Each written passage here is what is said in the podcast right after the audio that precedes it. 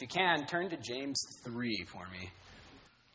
We've been going through the book of James, and this is probably one of the most important passages in James. Um, although I probably would say that for every passage if I preached on James, but the kids make fun of me because I always say this is my favorite portion of Scripture every time I preach. So, but let's start reading in James 1, chapter 3, verse 1. Not many of you should become teachers, my brothers, for you know that we who teach will be judged with a greater strictness. For we all stumble in many ways, and if anyone does not stumble in what he says, he is a perfect man, able also to bridle his whole body. If we put bits into the mouths of horses so that they obey us, we guide their whole bodies as well. Look at the ships also. Though they are so large and driven by strong winds, they are guided by a very small rudder, um, wherever the will of the pilot directs. So also the tongue is a small member, and yet it boasts of great things. How great a forest is set ablaze by such a small fire! And the tongue is a fire, a world of unrighteousness. The tongue is set among our members, staining the whole body, setting on fire the entire course of life, and set on fire by hell. For every kind of beast and bird, of reptile and sea creature can be tamed and has been tamed by mankind, but no human being can tame the tongue. It is a restless evil, full of deadly poison. With it we bless our Lord and Father, and with it we curse people who are made in the likeness of God. From the same mouth comes blessing and cursing. My brothers, these things ought not to be so. Does a spring pour forth from the same opening both fresh and salt water? Can a fig tree, my brothers, bear olives, or a grapevine produce figs? Neither can salt pour, uh, pond, neither can a salt pond yield fresh water. Let's pray. Dear Heavenly Father, Lord, I just pray that you're with us this morning. Help us examine our lives and see where we need to control our tongue. Help us be honest with ourselves, Lord. Everyone around us can see that we struggle with this, besides ourselves sometimes, Lord. And I pray that this is the morning that you convict us to really start thinking about how to tame our tongue, Lord. So I pray that you're with me this morning as I as I preach. Be with Pastor Brent as he's away from us, and just uh, thank you for this time. Amen. Today we're going to talk about taming the tongue, and ironically, um, I was worried this whole entire week knowing that Brent wasn't going to be here um, because I was getting sick and I was starting to lose my voice. And I was thinking um, how ironic that is that losing my voice would be a perfect way of taming my tongue. Um, if I did, I was going to get uh, Mr. Jones to come up here and preach at the last minute. Or I thought maybe we could just read this scripture silently and, and meditate on it for an hour. It would be appropriate. But before you kind of check out and thinking, hey, I don't really struggle with this, I'm going to be honest with you guys. When I started studying this passage, it's the first thing that kind of jumped in my mind. But then I read James 3 2, where it says, For we all stumble in many ways. And if anyone does not stumble in what he says, he's a perfect man. Unless you are a perfect man, and this word um, in Greek really is probably better translated mature unless you're an extremely mature, complete Christian in this room, you struggle with this. And it really convicted me, really got me thinking where do I struggle with my tongue? Maybe you're not crude, maybe you're not mean with your speech, but there's areas that you struggle. Ephesians 4:29 says, "Do not let any unwholesome talk come out of your mouths, but only what is helpful for building others up according to their needs, that it may be benefit those who listen. Honestly ask yourself is this true about me? Does everything I say build others up? Because if this is true about you, if this was true about every one of us in this room that is a Christian, that is a part of this church, this would be an amazing place. And don't get me wrong, I love this church and I think we're a very mature church. But this would be a little piece of heaven on earth. Because, as that verse 2 says, the tongue is powerful enough to control the whole body. So before we jump in this passage, I want to do a quick review of the book of James. And the book of James is really about heavenly wisdom versus earthly wisdom. It's a book that has a lot of wisdom in it. It's kind of modeled a little bit off the Proverbs, but it has a main point. And this main point is this if you claim to be a Christian, if you say you have faith, then don't just hear heavenly wisdom. Don't just hear what this has to say, act upon it. That is that where that word perfect is teleos in Greek. It means mature and complete. When we act upon heavenly wisdom, we are teleos, mature, complete. But if you claim to be a Christian, you brag about your faith and ignore heavenly wisdom, you hear it, but you don't act upon it. You are a double minded man, which James is going to say over and over and over through the whole book. That does not make sense. And if it's true about you, you may need to examine your own faith. Last week, we saw Pastor Brent talk about how faith and works interact. And in James 2:14 it says this, what is uh, what good is it, my brothers, if someone says he has faith but does not have works? Can that faith save him? You have faith but no works. It doesn't make sense, James is saying. That's double mindedness. But the mature, the teleos, the, the mature man is like Abraham. His faith was active along with his works, and faith was completed by his works. True faith puts heavenly wisdom into action. And today we're going to look at putting heavenly wisdom into action by taming the tongue our speech, what we say. James 1:26, he's already touched on this subject. He says, "If anyone thinks he's a religious or thinks he's religious and does not bridle his tongue, but deceives his heart, this person's religion is worthless." James is saying, if you go to church, you, you know your Bible really well, you feed the homeless, you give money, you sing loudly, but don't control your speech, it's worthless. Why is it worthless? We're going to look at that today. Look at, look at verse 1. James starts by introducing the topic. James 3:1 he says, "Not many of you should become teachers, my brothers, for you know that we who teach will be judged by a greater strictness." Teachers will be judged by a greater strictness. Why? Well, we talk a lot. If you ever come by the office and start a conversation with me or Brent or any of the other teachers, you, you'll find that's true. But we also use our mouth to influence people. We use our speech to influence people.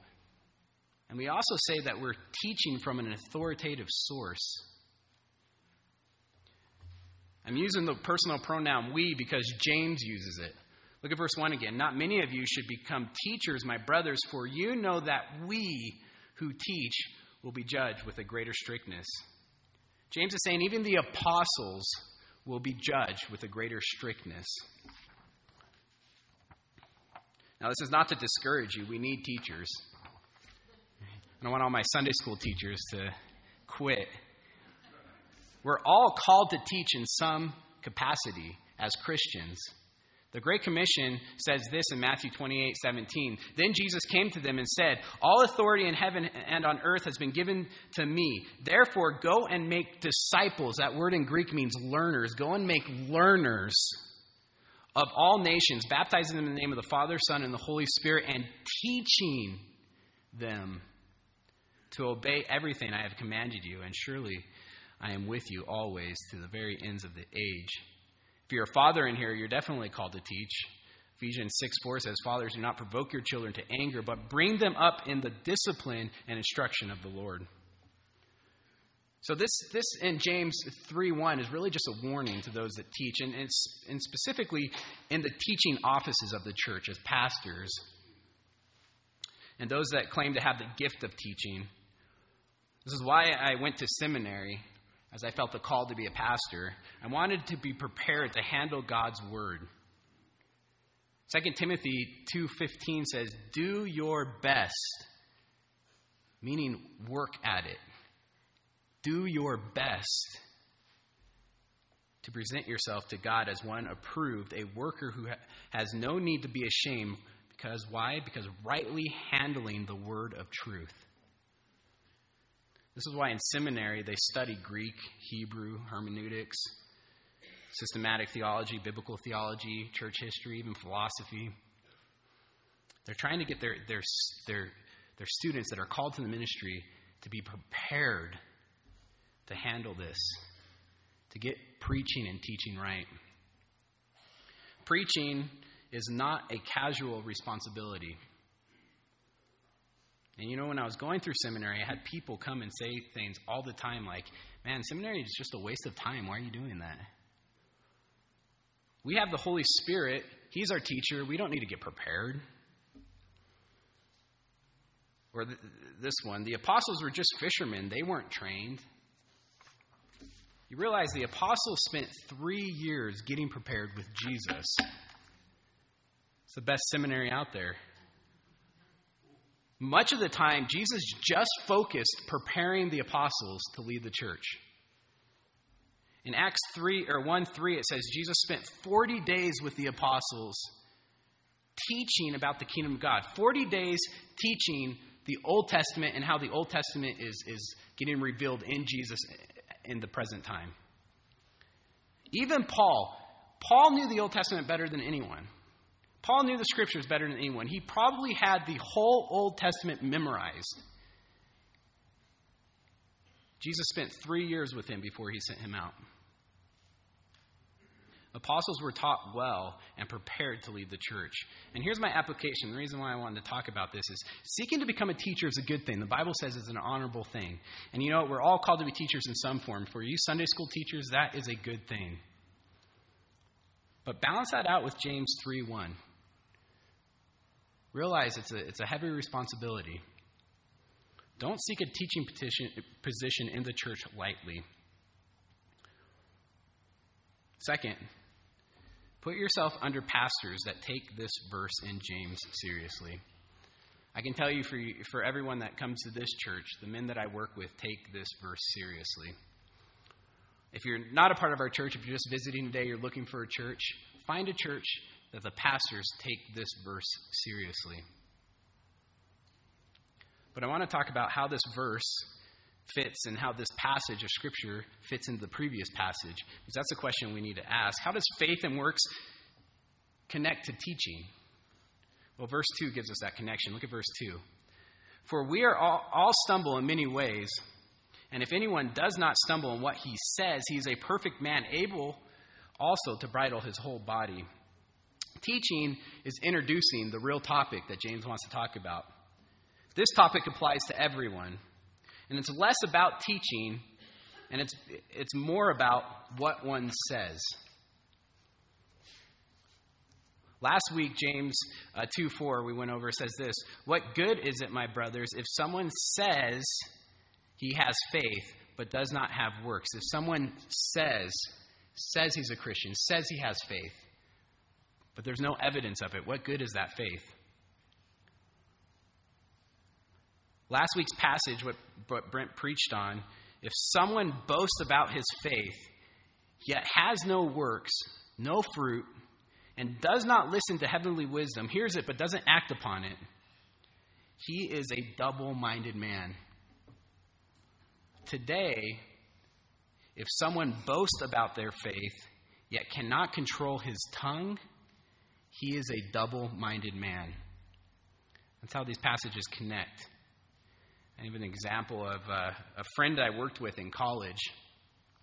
This friend was uh, very proud of his Christian roots and being a, a Christian conservative, especially, a proud Republican. Um, he often, in the job that we worked at, belittled people. And he often uh, really acted like a jerk as how he spoke to people. Yet at the same time, he would talk about his Christian faith. And there was very few people that really liked this guy. And, this is a perfect example as I was going through this of a double minded man. Now, let me say, with, with, we could easily pick out people like this in our lives, saying, hey, that person's a double minded man.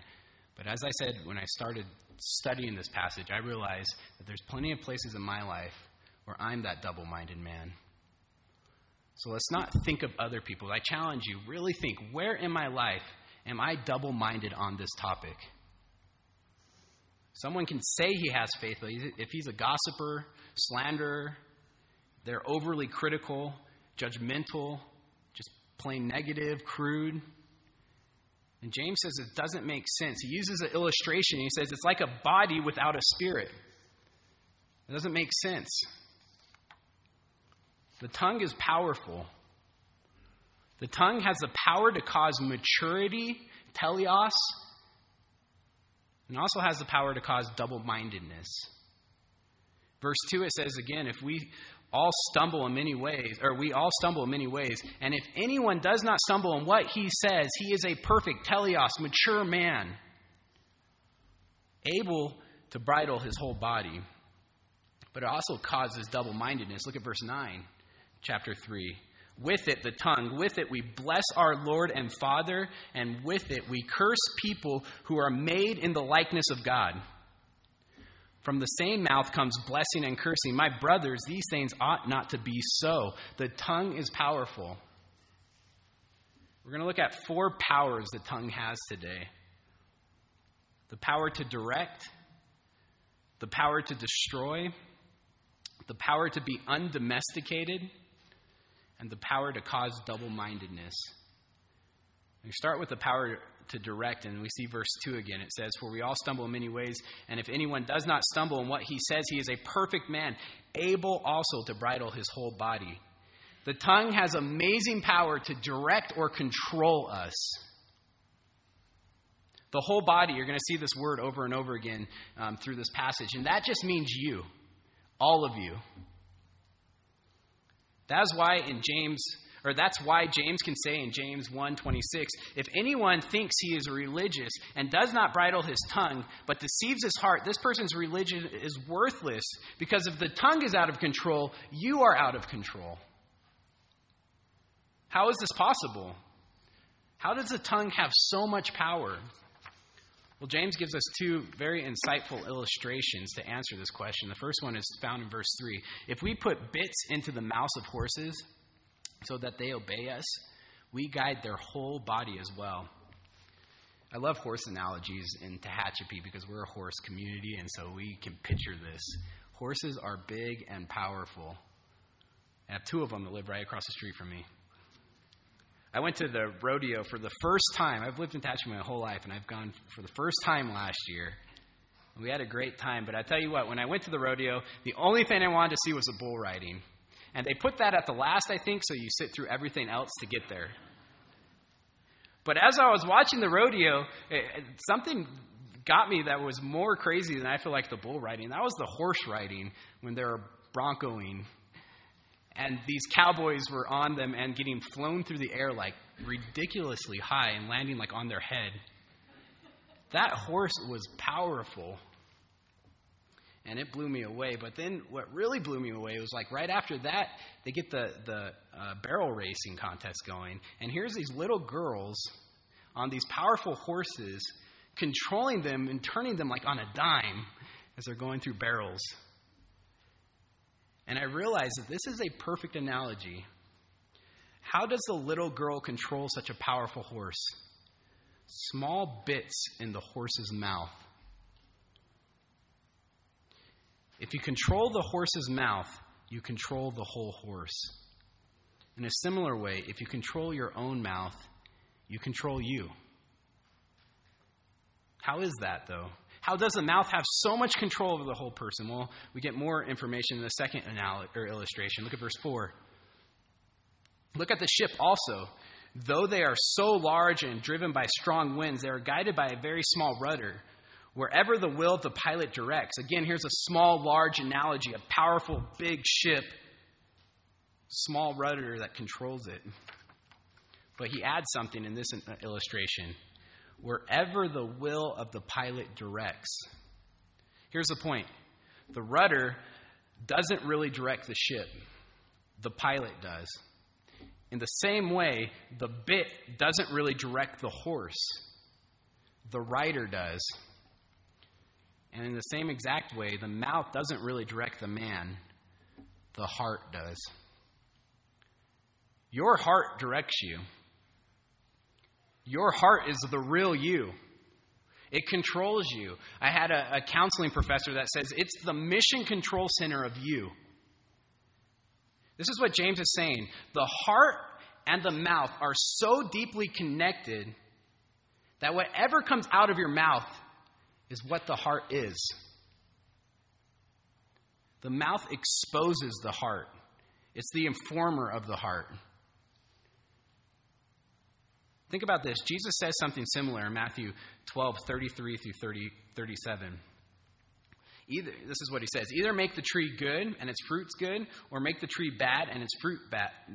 For the tree is known by its fruit. Right? If you have a tree that, that thinks it's an apple tree, or you have someone saying, hey, this is an apple tree, but it produces oranges, it's not an apple tree, it's an orange tree. in a, in a similar way, if a person says he is good, but the only thing that comes out of him is evil fruit, then that person is evil. Jesus continues in verse um, 34 You brood of vipers, how can you speak good when you are evil? For out of the abundance of the heart the mouth speaks. The good person out of his good treasures brings forth good, and the evil person out of his evil treasures brings forth evil. Jesus is saying, don't claim to be good if the only thing that comes out of your mouth is evil. Because out of the abundance of the heart, the mouth speaks. And then this verse gets scary or this, cha- or this uh, passage gets scary. In verse 36, it says this Being that the heart of, and the mouth are so closely connected, Jesus says in verse 36, I tell you, on the day of judgment, people will give account for every careless word they speak. For by your words you will be justified, and by your words you will be condemned. Why is this so? Because words expose the heart. And the heart is the real you. If you have a tongue problem, you have a heart problem. This is why James talks about the tongue right after teaching faith without works is dead. Nowhere is the relationship between faith and works more evident than in a person's speech. So, where are you today? What comes out of your mouth? Only uplifting, God honoring, others loving words? Because whatever comes out is what's in. But here's the, the interesting and amazing implication that I think James is trying to get across here. Since the tongue has the power to direct and control, because it's so connected to the heart, then controlling your tongue controls you. This is why James says in verse 2 if anyone does not stumble in, in what he says, he's a perfect man, able to bridle his whole body. This, this sermon becomes very practical here. Listen to this. The application is this Your tongue and your heart are so profoundly connected that if you can control your mouth, you can control your heart, which is what controls you. It's an argument from the greater to the lesser. I mean, think about it. The hardest member of your body to control is your mouth. Why? Because it always has an opportunity to sin. You can speak always. There's other sins that you can't do unless you have the opportunity to do them. But you can speak whenever. And secondly, you can do it instantaneously without thinking. It just comes out. We all had those moments where something came out and you wish you could grab it. so if you can control the hardest member the rest of you is easy to control. Let me give you some examples. Do you struggle with being ungrateful? Work on speaking about the things you are grateful for, and you'll become more grateful. Do you struggle with depression or self pity? Work on speaking positively, and it will help with that depression. Do you struggle with being critical or judgmental? Work on speaking encouraging words. Compliment people. Do you struggle with fear of man issues? Work on boldly speaking the truth in people's lives. Or how about this? Go door to door and share the gospel. Do you struggle with always dwelling on the negative? Work on speaking positively. Think the best of people and put it into words. Do you struggle with anger? Speak kindly. Do you struggle with pride? Compliment others. Don't be sarcastic or mean. And remember this we've talked about this a lot of recent. Your blind spots are only blind to you, everyone else sees them. Not because they see them, but because they hear them. It's coming out of your mouth. Humble yourself enough to give people permission to keep you accountable. And don't be angry when they do. Because the heart also has the power to destroy. Verse 5. So also the tongue is a small member, yet it boasts of great things. How great a forest fire is, is set ablaze by a small fire. Again, another small, big anal- or illustration he has here. the tongue is small, yet it boasts of great things. A smart or spark is small, yet it sets a whole forest on fire. We know this in California. One cigarette, one campfire, one chain that sets spark off into a field and massive destruction. The first two illustrations talk about the controlling nature of the tongue. The second illustration, or this last illustration, talks about the destructive power of the tongue. One commentator put it this way The destructive potential of the tongue is graphically pictured by a forest fire. Thousands of acres of timber may be, be destroyed by a small spark. In the two former illustrations, animals and horses are controlled by a small object. In this illustration, a huge forest is destroyed by a tiny spark. The tongue, likewise, either can control or destroy. The tongue controls and destroys. Because, verse 6, and the tongue is a fire. The tongue has astonishing power to destroy. Proverbs 16:27 says a worthless man plots evil and his speech is like a scorching fire. His feet, his, his uh, speech destroys. Proverbs 26 20 says this For the lack of wood, the fire goes out, and where there is no whisperer, whisperer as slanderer or gossiper, the fire ceases. No, no whisper, no fire, no destruction. But the tongue is also a world of unrighteousness, verse 6. The tongue nature is to destroy. One commentator said this world, cosmos in the Greek, does not here refer to the earth or universe, but rather to a system, scheme, or arrangement. In this case, it, is a system of unrighteousness, of evil, of rebellion, of lawlessness, and every other form of sin. It is the source of unrighteousness, ungodly behavior within sinful man. It breeds and gives vent to every sort of sinful passion and desire. Another commentator describes the tongue as a scheme of fleshly humanness. No other body part has such a far reaching potential for disaster and destruction as the tongue. This is why Proverbs 15:20 says, "The heart of the righteous ponders how to answer, but the mouth of the wicked pours out evil." The righteous person knows the destructive power of the tongue and thinks about what he says before he says it. Where are you? Do you think about your words or do they just come out? Because James keeps going, the tongue is set among our members, staining the whole body staining the whole person. If the fire doesn't get the person, the smoke will. Because smoke stains. Sarah and I were going to buy a house about three years ago, and um,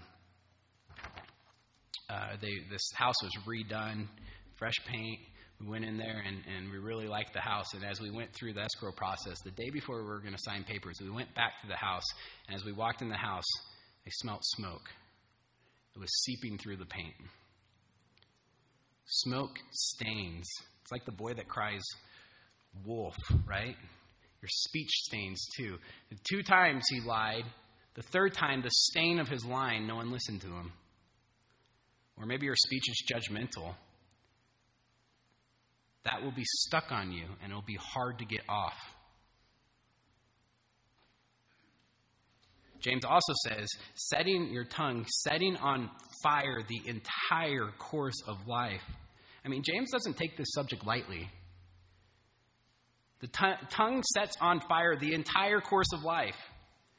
The, talk about power. It destroys other, it stains the entire person, and also the, it, it destroys the entire course of life. What does that even mean? It destroys everything. A person that doesn't use his tongue in a godly way will destroy relationships, marriages, individual lives, families, schools, churches, communities. The entire course of life will be destruction and that life will be destroyed because disaster surrounds that person. Like a fire, it just wipes out everything. And then James takes it a step further and set on fire by hell. He's using a verb, and you don't see it in English as easy um, as you do in Greek. He's using a verb on purpose here in two different ways. It's inflame the active voice and the passive voice. In, in the active voice, he's saying inflaming the course of life, so your tongue inflames the course of life. But then here he uses it in the passive voice, being inflamed by hell. Meaning, people's tongues are being used by hell to destroy. And he uses an interesting word in the Greek here for hell. It's actually the word that, that means the valley of um, Hinnom. The Valley of Hinnom is, let me read uh, a little bit about it. This is the only place it's used outside of the Gospels.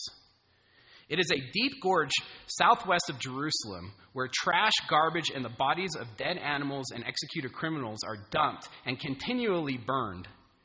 The location had originally been used by Canaanites and even some Israelite worshippers to sacrifice their children as burnt offerings to the pagan god Moloch when the terrible practice was halted by the godly king Josiah of Judah, 2 Kings 23. The place was considered to be too unclean for any decent usage. It therefore came to be used as a garbage dump, where all the filth of the city of Jerusalem and surrounding areas were, was taken to be burned.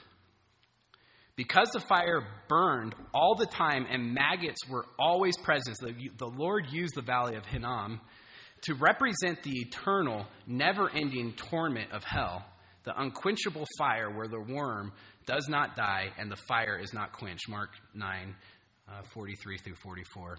Hell is Satan's place, prepared for him and his demons. As such, it is used here as a synonym for Satan and, the and his demons.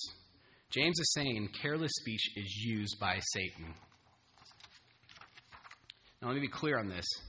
Your speech comes from your heart, not hell, not Satan. It comes from inside you. But as it comes out, Satan uses it to destroy. You know, at this point, as I was doing my study, I'm like, man, James, aren't you being a little over the top on this subject? But the tongue is powerful, it has the power to destroy. You can all think of examples of church splittings, marriages destroyed, relationships destroyed, careers destroyed. It's powerful, but here's the deal it's also powerful in the positive sense. It has the power to build up. Right? Growing up, I grew up here in Tehachapi. Um, I struggled in school. Uh, I struggled. I, I'm still a horrible reader and speller, but I struggled. I was way behind in those subjects. Um, I was held back in second grade. Uh, I barely got by as I went through elementary school and high school. And honestly, I, I, just thought I was stupid. I was a confident guy. I was good at sports and a couple other things, so I, I wasn't like a, a guy walking around with my head down all the time, but I, I just never thought I was smart. Um, and I never thought I'd go to college. And the only reason I ended up going to college was because of basketball. I got a coach wanting me to come play for him. And I played basketball in college, and I barely got 2.0. You have to have a 2.0 to play, and it was that's C's and D's. I barely got it. And I didn't think I'd ever finish college. I was just doing it to play basketball. Um, but my sophomore year, I had an ethics class, and it was mostly debating and talking, so I didn't have to write a lot. And 40, there was like 40 students in this class. It was, a, it was a pretty big class. And the teacher was a very intelligent man. And he told a student something that I've obviously never forgot. He said, because the student missed the whole week, hey, get notes from one of the smarter kids in the class. And he named three kids, and I was one of them. Talk about amazing power. From that point on, I could I almost brought my transcript here so you could see it. Straight A's. Straight A's. I, I never, from that point on, not just through college as I finished, but through my master's degree as I finished. The, the tongue has amazing power to build up, and you can use it to build people up. The tongue also has the power, talk about power, the power to save. Romans 1:16 says this. This is Paul talking, "For I am not ashamed of the gospel, for it is the power of God for salvation to everyone who believes." At my graduation, Al Mohler spoke, and he spoke a, a, a speech. He named it, "And he opened his mouth." And he used uh, Acts 10:34, which says, "So Peter opened his mouth and said." And what did he say? He said the gospel. He shared the gospel with Cornelius, who was the first Gentile to be saved in Acts. And through the tongue and through the mouths of the apostles, thousands were saved as you read through Acts. And through the tongues of those thousands, millions were saved.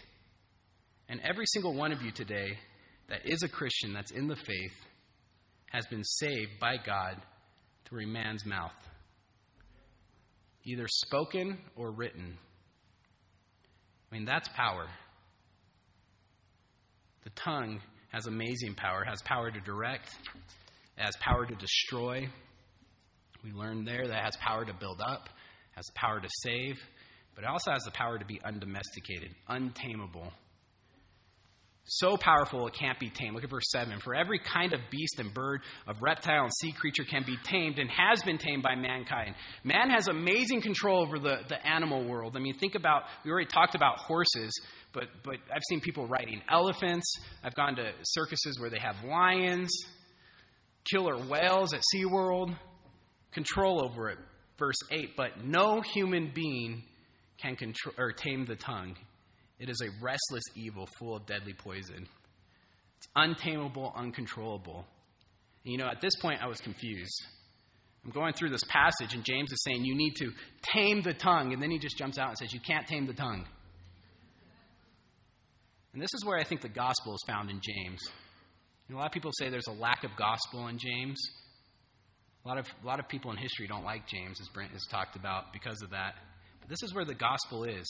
James says heavenly wisdom says control your tongue. Heavenly wisdom equals controlling your tongue. Then James says you can't control your tongue. You are hopelessly enslaved to sin without the power of Christ. One commentator said this when James says, No man can tame the tongue, James is um, stating that no man by himself can subdue the tongue. This is not to say that God cannot bring it under control. While the tongue cannot be controlled by man, the tongue of the regenerate person can be controlled by the indwelling Holy Spirit. Those that are born again have the power to control their tongue. Another commentary said when God transformed us, He gave us the um, capacity for new, redeemed, holy speech, and He expects us, as His children, to speak only that which is holy and right. Through the power of Christ, we have the, uh, the capability now to control our tongue. Yet, in its natural state, when you let it go without controlling it, it is a restless evil full of deadly poison. For those that are saved in this room, we have the power in Christ to stop that poison. So the tongue has the power to direct, the tongue has the power to destroy, the tongue has the power to be undomesticated, and the tongue also has the power to cause double mindedness. Verse 9, with it, the tongue, we bless our Lord and Father, and with it we curse people who are made in the likeness of God. That does not make sense. How can you say we love God, but then curse God's image? Man is made in the image of God, not a perfect image because of the sin that's in man, but man is made in the image of God in his um, intellect, in his reasoning, in his moral nature, in his emotion, will, creativity. And this is especially true for Christians. If you are born again, you are born again into the likeness of God. Therefore, how can you curse other Christians and claim to love God? Other Christians even have God living within them. So, how can you bless God and curse Christians? It doesn't make any sense. If you said to me, Nathan, I really love you, but I really hate Sarah, how do you think I would respond to that? And the church is called the bride of Christ. Now, don't get me wrong. If you came up to me and said, Hey, Nathan, I love you, and there's some things that Sarah needs to work on, I love her, and I want to see her grow, maybe you can help her through this, or maybe I can talk with her and help her through. That's different. If you say that about the church, that's different. Or someone in the church, that's different. But Christ loved Christians so much, he died for them. How can you say you love Christ, then talk badly about those he loved?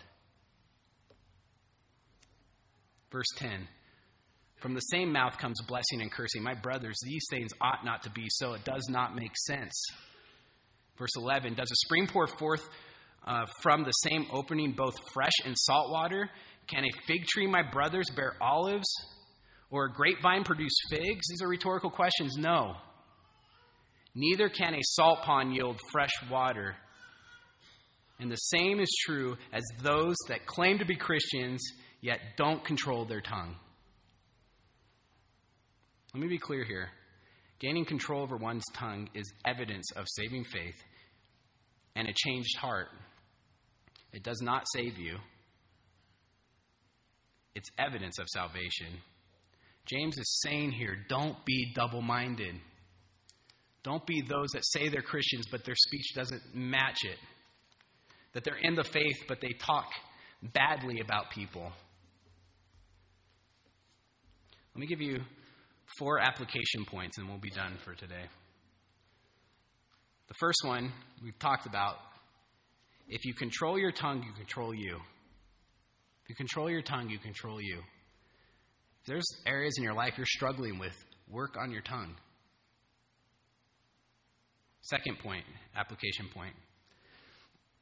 If you don't control your tongue and claim to be a Christian, you are a double minded man. I'll tell you what, I struggle with this. I'm trying my hardest to be the same man I am here at church as I am at home. And there's double mindedness in my life. But I'm trying. And this is one of the reasons I really love people living with, with me and Sarah. We've had people live with us um, time and time. We have someone living with us right now. It causes me to really think of who I am at home as I am at church. You know what's funny is most people that say, I'm not going to be this double mindedness, they act the way they do at home at church. They start saying, I'm just going to be honest with people. I hate everything, da da da, just going. It's better to do the opposite. But let's keep double mindedness out of this church.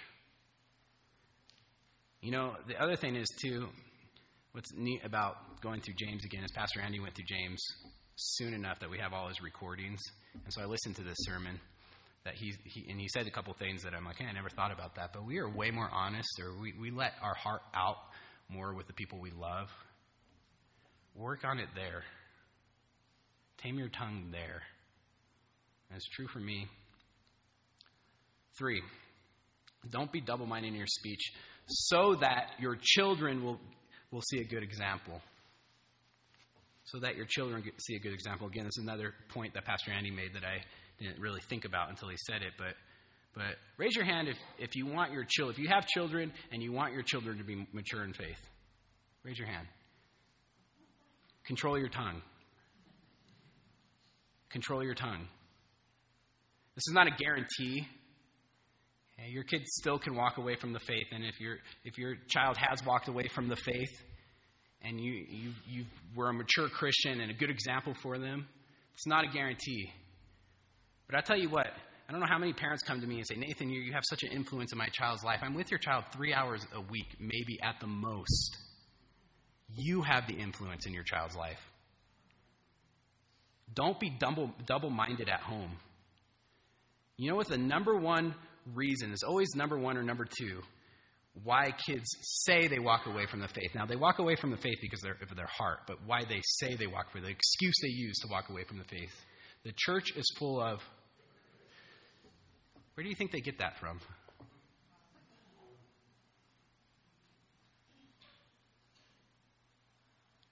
I'll tell you one thing if you're double minded at home, you're one way at church, and, and your words, you say you're in the faith, and your words are different at home, one of two things is going to happen. One, your child's going to be a double minded person.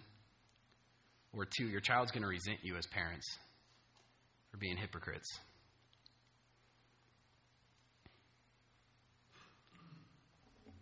Now, again, like I said, that's not a guarantee, so I, don't want to beat up people that have their children that have walked away from the faith. That doesn't mean you're a bad parent. It's heart issues. But you want to give your, chance, your child the best chance of being a mature Christian, work on your tongue. The fourth application point, and this is something that we really need to work on. In today's world, it's not just the tongue we need to be careful about, it's the fingers. Be careful what you post on Twitter, on Facebook, or whatever. Don't wreck your testimony if you want to win an argument or you want to get a point across. If you can't control what you post, don't post anything. I see more double mindedness on Facebook. It amazes me. And you know, the crazy thing about it for me on Facebook is when you talk, it just comes out instantly. But when you write it, you, you have a moment where you're going to push post. And then after you push post, you, you can go back and delete it. Yet so many Christians don't. I see double mindedness all the time on Facebook, and, it, and, and that's a hard one. Philippians 4 8 says this finally, brothers and sisters, whatever is true, whatever is noble, whatever is right, whatever is pure, whatever is lovely, whatever is admirable, if anything is excellent and praiseworthy, think about these things. And I'll tell you what, you can't write something unless you, you think about it first, or say something unless you think about it first. So here's my advice get this, print it out, put it next to the computer.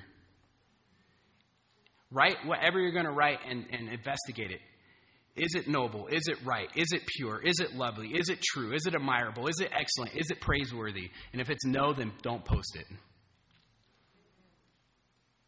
I mean, I don't mind speaking truth. We're called to speak truth, and that's powerful to speak truth, but we're called to speak truth in love. And if that in love's not on there, don't speak.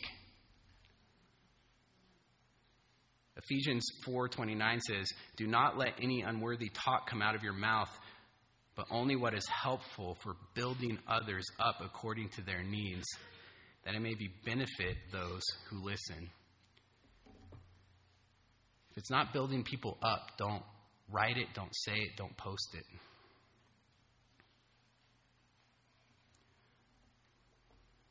Keep these verses in your mind as you guys are taming your tongue.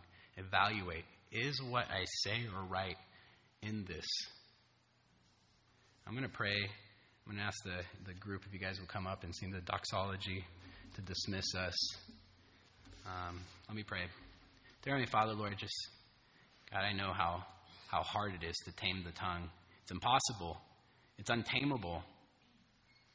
Yet, through the power of Christ, through what you've done on the cross for us, we can tame our tongues. And we're held accountable to that. Lord, help us in this area as a church. And we have such a great church here, Lord. I thank you for making me a pastor over such a such a mature church, Lord, but there's room for us to grow. Help us grow, Lord. Amen. Praise God from whom all blessings flow. Praise Him, all creatures here